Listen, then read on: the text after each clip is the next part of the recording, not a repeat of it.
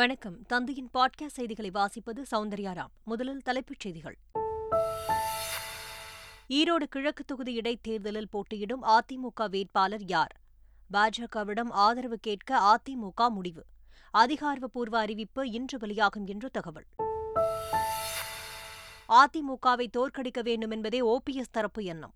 திமுகவின் பி டீமாக செயல்படுவதாகவும் முன்னாள் அமைச்சர் தங்கமணி குற்றச்சாட்டு. பாஜக மாநில தலைவர் அண்ணாமலையே போட்டியிட்டாலும் திமுக கூட்டணிதான் வெல்லும். இந்திய கம்யூனிஸ்ட் கட்சியின் மாநில செயலாளர் முத்தரசன் பேச்சு. மக்களை தேடி மருத்துவம் திட்டத்திற்கு இதுவரை நானூற்று ஏழு கோடி ரூபாய் செலவிடப்பட்டுள்ளது. எதிர்க்கட்சித் தலைவர் எடப்பாடி பழனிசாமி குற்றச்சாட்டுக்கு அமைச்சர் மா சுப்பிரமணியன் விளக்கம். ராமஜெயம் கொலை வழக்கு தொடர்பாக பனிரண்டு பேரிடம் உண்மை கண்டறியும் சோதனை. இரண்டு பேரிடம் இன்று மீண்டும் சோதனை நடத்த சிபிசிஐடி சிறப்பு புலனாய்வு குழு முடிவு. டெல்லியில் நடைபெறும் காவல்துறை தலைவர்கள் மாநாட்டில் பிரதமர் மோடி இன்று பங்கேற்கிறார். இணையதள குற்றம், காவல்துறை நவீனமயமாக்கல் பற்றி விவாதிக்க உள்ளதாக தகவல். மண்டல மகரவிளக்கு பூஜைக்காக திறக்கப்பட்ட சபரிமலை கோயில் நடை அடைப்பு. பிப்ரவரி பன்னிரெண்டாம் தேதி மாலை சபரிமலை கோயில் நடை மீண்டும் திறக்கப்படும் என்று தகவல். இனி விரிவான செய்திகள். ஈரோடு கிழக்கு தொகுதி இடைத்தேர்தலில் அதிமுக போட்டியிட உள்ள நிலையில் கூட்டணி கட்சியான பாஜகவிடம் ஆதரவு கேட்க உள்ளதாகவும் இதையொட்டி அதிமுக தலைவர்கள் பாஜக மாநில தலைவர் அண்ணாமலையை இன்று சந்திக்க உள்ளதாகவும் தகவல் வெளியாகியுள்ளது. இதனிடையே ஈரோடு கிழக்கு இடைத்தேர்தலில் போட்டியிடுவது தொடர்பாக முன்னாள் முதலமைச்சர் ஓ பன்னீர்செல்வம் இன்று தங்களது அணியின் நிலைப்பாட்டை வெளிப்படையாக அறிவிப்பார் என்று எதிர்பார்க்கப்படுகிறது. ஈரோடு கிழக்கு தொகுதி இடைத்தேர்தலில் அதிமுக தோற்கடிக்க வேண்டும் என்பதற்காகவே ஓபிஎஸ் தரப்பு திமுகவின் பி டீமாக செயல்படுவதாக முன்னாள் அமைச்சர் தங்கமணி குற்றம் சாட்டியுள்ளார்.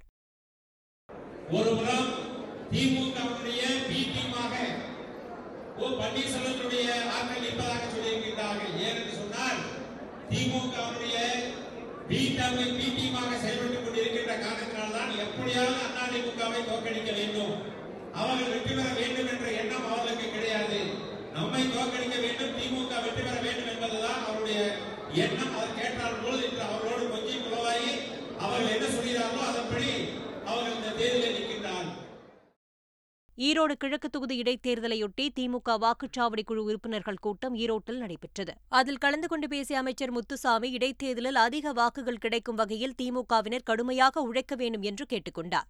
அந்த தொகுதியின் எம்எல்ஏவாக இருந்த மறைந்த திருமகன் ஈவேரா பற்றி பேசும்போது அமைச்சர் முத்துசாமி கண்ணீர் விட்டு அழுதார். ஈரோடு கிழக்கு தொகுதியில் பாஜக மாநில தலைவர் அண்ணாமலையே போட்டியிட்டாலும் திமுக கூட்டணிதான் வெல்லும் என்று இந்திய கம்யூனிஸ்ட் கட்சியின் மாநில செயலாளர் முத்தரசன் தெரிவித்துள்ளார். காங்கிரஸ் கட்சியின் சார்பில் போட்டியிடக்கூடிய வேட்பாளருடைய வெற்றியை உறுதி செய்ய இந்திய கம்யூனிஸ்ட் கட்சி அனைத்து முயற்சிகளையும் மேற்கொள்ளும்.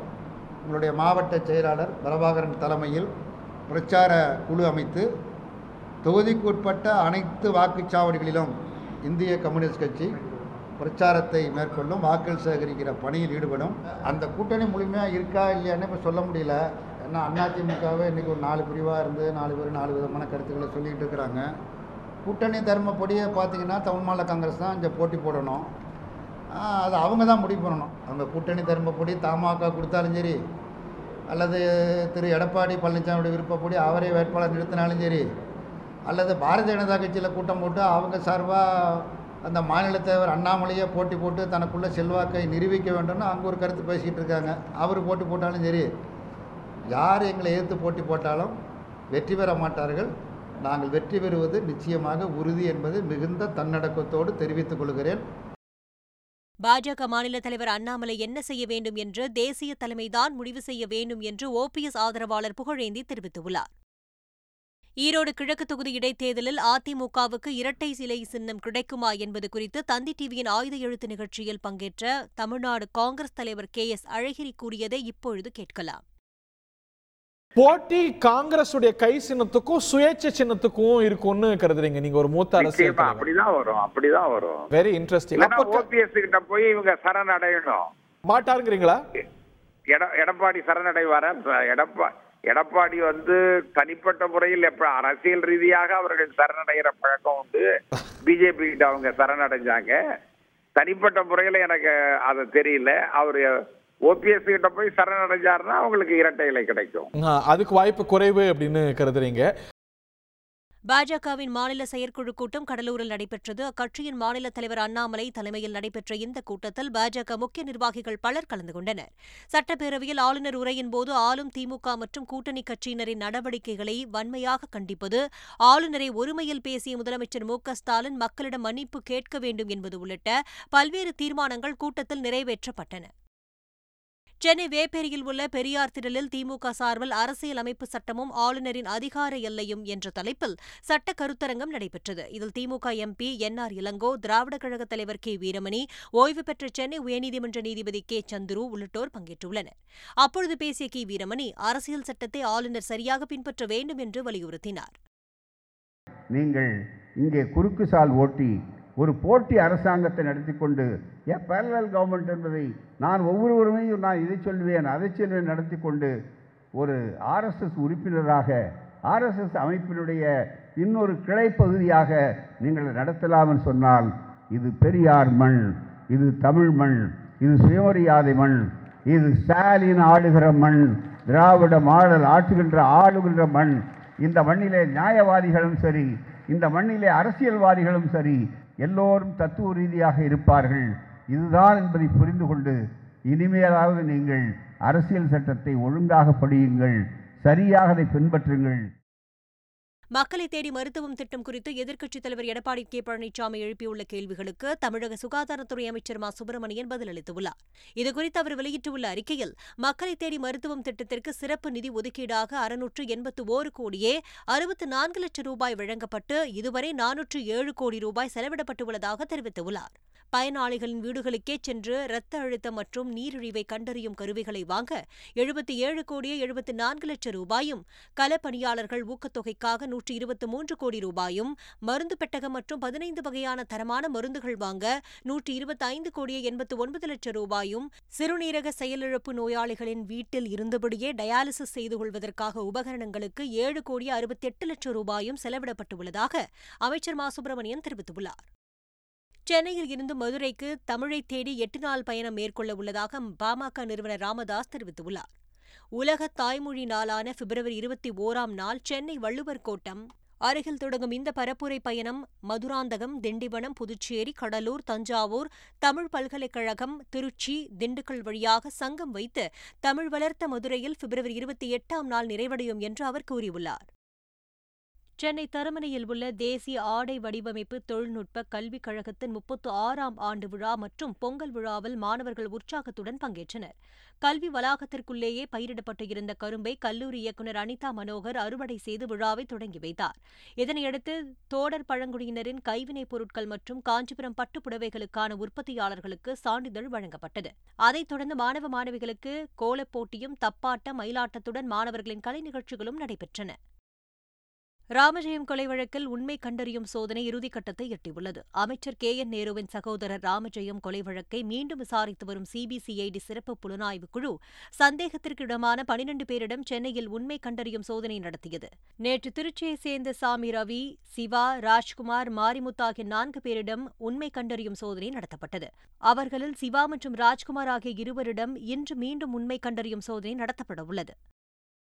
கனியாமூர் பள்ளி மாணவி ஸ்ரீமதி உயிரிழந்த வழக்கில் மாணவி பயன்படுத்திய செல்போனை ஸ்ரீமதியின் தாய் சிபிசிஐடி போலீசாரிடம் ஒப்படைத்தார். கள்ளக்குறிச்சி மாவட்டம் கனியாமூரில் தனியார் பள்ளி மாணவி ஸ்ரீமதி உயிரிழந்த விவகாரம் தொடர்பான வழக்கில் மாணவி பயன்படுத்திய செல்போனை விசாரணை அதிகாரிகளிடம் வழங்கக்கோரி சென்னை உயர்நீதிமன்றம் உத்தரவிட்டது. இந்த நிலையில் வரும் பிப்ரவரி ஒன்றாம் தேதி வழக்கு விசாரணை மீண்டும் வரவுள்ள நிலையில் மாணவி ஸ்ரீமதியின் தாய் செல்வி தனது வழக்கறிஞர்களுடன் சென்று விழுப்புரத்தில் உள்ள சிபிசிஐடி அலுவலகத்தில் மாணவி ஸ்ரீமதி பயன்படுத்திய செல்போனை ஒப்படைத்தார். காஞ்சிபுரம் ஏகாம்பரநாதர் கோயில் அலுவலகத்தில் பணிபுரியும் பெண் ஊழியரிடம் பாலியல் சீண்டலில் ஈடுபட்டதாக கோயில் செயல் அலுவலர் வேதமூர்த்தி மீது புகார் தெரிவிக்கப்பட்டுள்ளது. கடந்த எட்டாம் தேதி கோயில் அலுவலகத்தில் யாரும் இல்லாத நேரத்தில் அங்கே பணியில் இருந்த பெண் ஊழியரிடம் வேதமூர்த்தி பாலியல் சீண்டலில் ஈடுபட்டதாக கூறப்படுகிறது. இதுகுறித்து பெண் ஊழியர் எந்தவித புகாரும் அளிக்காத நிலையில் சிசிடிவி காட்சி வெளியாகியுள்ளது. அதன் பேரில் கோயிலின் இணை ஆணையர் வான்மதி, செயல் அலுவலர் மற்றும் கோயில் ஊழியர்களிடம் விசாரணை நடைபெற்றது. சென்னை அம்பத்தூரில் ஐந்து லட்சம் கேட்டு தொழிலதிபரை கடத்திய கும்பலை போலீசார் கைது செய்தனர். அத்திப்பட்டு பகுதியைச் சேர்ந்த தொழிலதிபர் ஜெயராமனும் தேவராஜ் என்பவரும் நண்பர்கள் என்றும் ரியல் எஸ்டேட் தொழில் செய்து வருவதாகவும் கூறப்படுகிறது. இந்த நிலையில் இருவருக்கும் இடையே கொடுக்கல் வாங்கலில் தகராறு ஏற்பட்டதாக தெரிகிறது. இந்த நிலையில் ஜெயராமனை தேவராஜ் தனது நண்பர்கள் ஐந்து பேருடன் சென்று காரில் கடத்தியுள்ளார். பின்னர் ஜெயராமனின் மனைவி சிவரஞ்சனியை தொடர்பு கொண்டு ஐந்து லட்சம் ரூபாய் கொடுத்து கணவரை கூட்டிச் செல்லுமாறு தேவராஜ் மிரட்டியுள்ளார். பதட்டமடைந்த சிவரஞ்சனி போலீசில் புகார் அளித்தார். பணம் தருவதாக பேசிய கும்பலை வரவழைத்த போலீசார் தப்பியோடியவர்களை விரட்டிச் சென்று கைது செய்தனர். விருதுநகர் மாவட்டம் சிவசங்குப்பட்டி பட்டாசாலையில் ஏற்பட்ட வெடிவிபத்தில் படுகாயமடைந்த வடமாநில தொழிலாளர்கள் இருவர் சிகிச்சை பலனின்றி உயிரிழந்துள்ளனர். கடந்த பதினான்காம் தேதி நிகழ்ந்த வெடிவிபத்தில் படுகாயமடைந்த வடமாநில இளைஞர்கள் மூன்று பேர் மதுரை அரசு மருத்துவமனையில் சிகிச்சை பெற்று வந்தனர். இந்த நிலையில் சிகிச்சை பலனின்றி ராம்பாள் அதிவாசி, சந்தீப் கோபால் ஆகியோர் உயிரிழந்துள்ளனர். இதுகுறித்து வழக்கு பதிவு செய்து போலீசார் விசாரணை மேற்கொண்டு வருகின்றனர். ஈரோடு மாவட்டம் பெருந்துறை அரசு மருத்துவக் கல்லூரி மருத்துவமனையில் உயரழுத்த மின்கம்பத்தில் வேலை செய்து கொண்டிருந்த மின்வாரிய ஊழியர் மின்சாரம் தாக்கி தீப்பிடித்து எரிந்து உயிரிழந்தார். மாதாந்திர பராமரிப்பு பணிக்காக மின்சாரத்தை நிறுத்திவிட்டு மின்மாற்றியில் இணைப்பை மாற்றியபோது இந்த விபத்து நிகழ்ந்துள்ளது. உயிரிழந்த சிவசங்கரன் நாகப்பட்டினம் மாவட்டம் ஆலம்பாளையத்தைச் சேர்ந்தவர் என்பதும் அவருக்கு திருமணமாகி குழந்தை உள்ளது என்பது விசாரணையில் தெரியவந்துள்ளது. அருப்புக்கோட்டை பகுதியில் உரிய அனுமதியின்றி பதுக்கி வைக்கப்பட்டிருந்த பட்டாசுக்கு பயன்படுத்தும் கருந்தறி பறிமுதல் செய்யப்பட்டுள்ளது. அண்மையில் அடிக்கடி வெடிவிபத்து ஏற்படுவதால் போலீசார் ஈடுபட்டுள்ளனர். இந்த நிலையில் அருப்புக்கோட்டை நகர்ப்பகுதியில் பல வீடுகளில் பதுக்கி வைக்கப்பட்டிருந்த ஆறு டென் கருந்தறியை போலீசார் பறிமுதல் செய்தனர். இது தொடர்பாக எட்டு பேர் மீது வழக்கு பதிவு செய்யப்பட்டுள்ளது. ஆஸ்திரேலியாவின் மெல்போர்ன் நகரில் இருந்து டெல்லிக்கு சென்ற விமானம் எரிபொருள் குறைவால் சென்னையில் தரையிறங்கியது. மெல்போர்ன் நகரில் இருந்து இருநூற்று எழுபத்தி ஏழு பயணிகளுடன் டெல்லிக்கு புறப்பட்ட விமானம் நடுவானில் பறந்து கொண்டிருந்தபோது எரிபொருள் குறைவாக இருந்ததாக தெரிகிறது. இதை அறிந்த டெல்லி கட்டுப்பாட்டறை அதிகாரிகள் சென்னை விமான நிலையத்தில் தரையிறக்க உத்தரவிட்டனர். சென்னை விமான நிலையத்தில் எரிபொருள் நிரப்பிய பிறகு ஒரு மணி நேரம் தாமதமாக அந்த விமானம் டெல்லிக்கு புறப்பட்டுச் சென்றது. சென்னை அடுத்த பூந்தமல்லியில் சாலையில் ஏற்பட்ட திடீர் பள்ளத்தால் பரபரப்பு ஏற்பட்டது.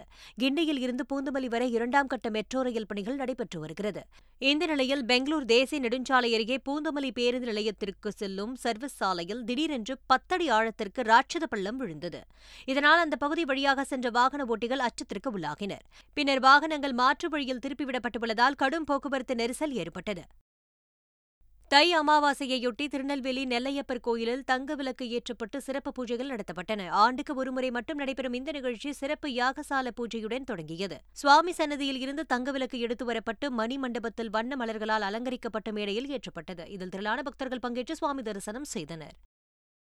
மண்டல மற்றும் மகர விளக்கு பூஜைக்காக திறக்கப்பட்ட சபரிமலை கோயில் நடை அடைக்கப்பட்டது. சபரிமலை ஐயப்பன் கோயிலில் கடந்த நவம்பர் பதினாறாம் தேதி நடை திறக்கப்பட்டு நாற்பத்தி ஒரு நாட்கள் மண்டல மற்றும் விரத கால பூஜைகள் நடைபெற்றன. அனைத்து கால பூஜைகள் நிறைவடைந்ததை அடுத்து ஐயப்பனுக்கு செய்து வந்த நெய் அபிஷேகம் நிறுத்தப்பட்டது. ஐயப்பனுக்கு அணிவித்த திருவாபரணம் மீண்டும் பந்தலத்திற்கு வழி அனுப்பப்பட்டு கோயில் நடை அடைக்கப்பட்டது. மீண்டும் மாசி மாத பூஜைக்காக பிப்ரவரி பனிரெண்டாம் தேதி மாலை சபரிமலை கோயில் நடை திறக்கப்படும் என்று தெரிவிக்கப்பட்டுள்ளது. டெல்லியில் இன்று நடைபெறும் காவல்துறை தலைவர்கள் மாநாட்டில் பிரதமர் நரேந்திர மோடி பங்கேற்கிறார். அங்கு உள்ள தேசிய வேளாண் அறிவியல் வளாகத்தில் மூன்று நாட்கள் நேரடி மற்றும் காணொலி மூலம் நடைபெறும் இந்த மாநாட்டில் அனைத்து மாநிலங்கள் மற்றும் யூனியன் பிரதேசங்களைச் சேர்ந்த காவல்துறை தலைவர்கள் நேரடியாக பங்கேற்கின்றனர். இணையதள குற்றம், காவல்துறை நவீனமயமாக்கல் உள்ளிட்ட பல்வேறு விஷயங்கள் குறித்து இந்த மாநாட்டில் விவாதிக்கப்படுகிறது. தமிழ்நாடு முதலமைச்சர் கோப்பைக்கான விளையாட்டுப் போட்டிகளில் பங்கேற்பதற்கான ஆன்லைன் பதிவு வரும் இருபத்தி மூன்றாம் தேதி வரை நீட்டிக்கப்படுவதாக அமைச்சர் உதயநிதி ஸ்டாலின் தெரிவித்துள்ளார். சிலம்பம், கபடி, கிரிக்கெட் உள்ளிட்ட பதினைந்து வகையான விளையாட்டுப் போட்டிகளில் பள்ளி, கல்லூரி மாணவர்கள், மாற்றுத்திறனாளிகள், பொதுமக்கள் மற்றும் அரசு ஊழியர்கள் பங்கேற்கலாம் என்றும் மொத்த பரிசுத் தொகையாக இருபத்தைந்து கோடி ரூபாய் ஒதுக்கப்பட்டுள்ளதாகவும் அமைச்சர் உதயநிதி ஸ்டாலின் தமது டுவிட்டர் பதிவில் குறிப்பிட்டுள்ளார். ஏற்கனவே ஒரு லட்சத்திற்கும் மேற்பட்டோர் விண்ணப்பித்துள்ள நிலையில் பொதுமக்களின் கோரிக்கையை ஏற்று போட்டியில் பங்கேற்பதற்கான ஆன்லைன் பதிவு வரும் இருபத்தி மூன்றாம் தேதி வரை நீட்டிக்கப்படுவதாக அமைச்சர் உதயநிதி ஸ்டாலின் தெரிவித்துள்ளார். மீண்டும் முக்கிய செய்திகள். ஈரோடு கிழக்கு தொகுதி இடைத்தேர்தலில் போட்டியிடும் அதிமுக வேட்பாளர் யார்? பாஜகவிடம் ஆதரவு கேட்க அதிமுக முடிவு. அதிகாரப்பூர்வ அறிவிப்பு இன்று வெளியாகும் என்று தகவல். அதிமுகவை தோற்கடிக்க வேண்டும் என்பதே ஓபிஎஸ் தரப்பு எண்ணம். திமுகவின் பி டீமாக செயல்படுவதாகவும் முன்னாள் அமைச்சர் தங்கமணி குற்றச்சாட்டு. பாஜக மாநில தலைவர் அண்ணாமலையே போட்டியிட்டாலும் திமுக கூட்டணிதான் வெல்லும். இந்திய கம்யூனிஸ்ட் கட்சியின் மாநில செயலாளர் முத்தரசன் பேச்சு. மக்களை தேடி மருத்துவம் திட்டத்திற்கு இதுவரை நானூற்று ஏழு கோடி ரூபாய் செலவிடப்பட்டுள்ளது. எதிர்க்கட்சித் தலைவர் எடப்பாடி பழனிசாமி குற்றச்சாட்டுக்கு அமைச்சர் மா சுப்பிரமணியன் விளக்கம். ராமஜெயம் கொலை வழக்கு தொடர்பாக பனிரண்டு பேரிடம் உண்மை கண்டறியும் சோதனை. இரண்டு பேரிடம் இன்று மீண்டும் சோதனை நடத்த சிபிசிஐடி சிறப்பு புலனாய்வு குழு முடிவு. டெல்லியில் நடைபெறும் காவல்துறை தலைவர்கள் மாநாட்டில் பிரதமர் மோடி இன்று பங்கேற்கிறார். இணையதள குற்றம், காவல்துறை நவீனமயமாக்கல் பற்றி விவாதிக்க உள்ளதாக தகவல். மண்டல மகரவிலக்கு பூஜைக்காக திறக்கப்பட்ட சபரிமலை கோயில் நடை அடைப்பு. பிப்ரவரி பன்னிரெண்டாம் தேதி மாலை சபரிமலை கோயில் நடை மீண்டும் திறக்கப்படும் என்று தகவல். இத்துடன் பாட்காஸ்ட் செய்திகள் நிறைவடைந்தன.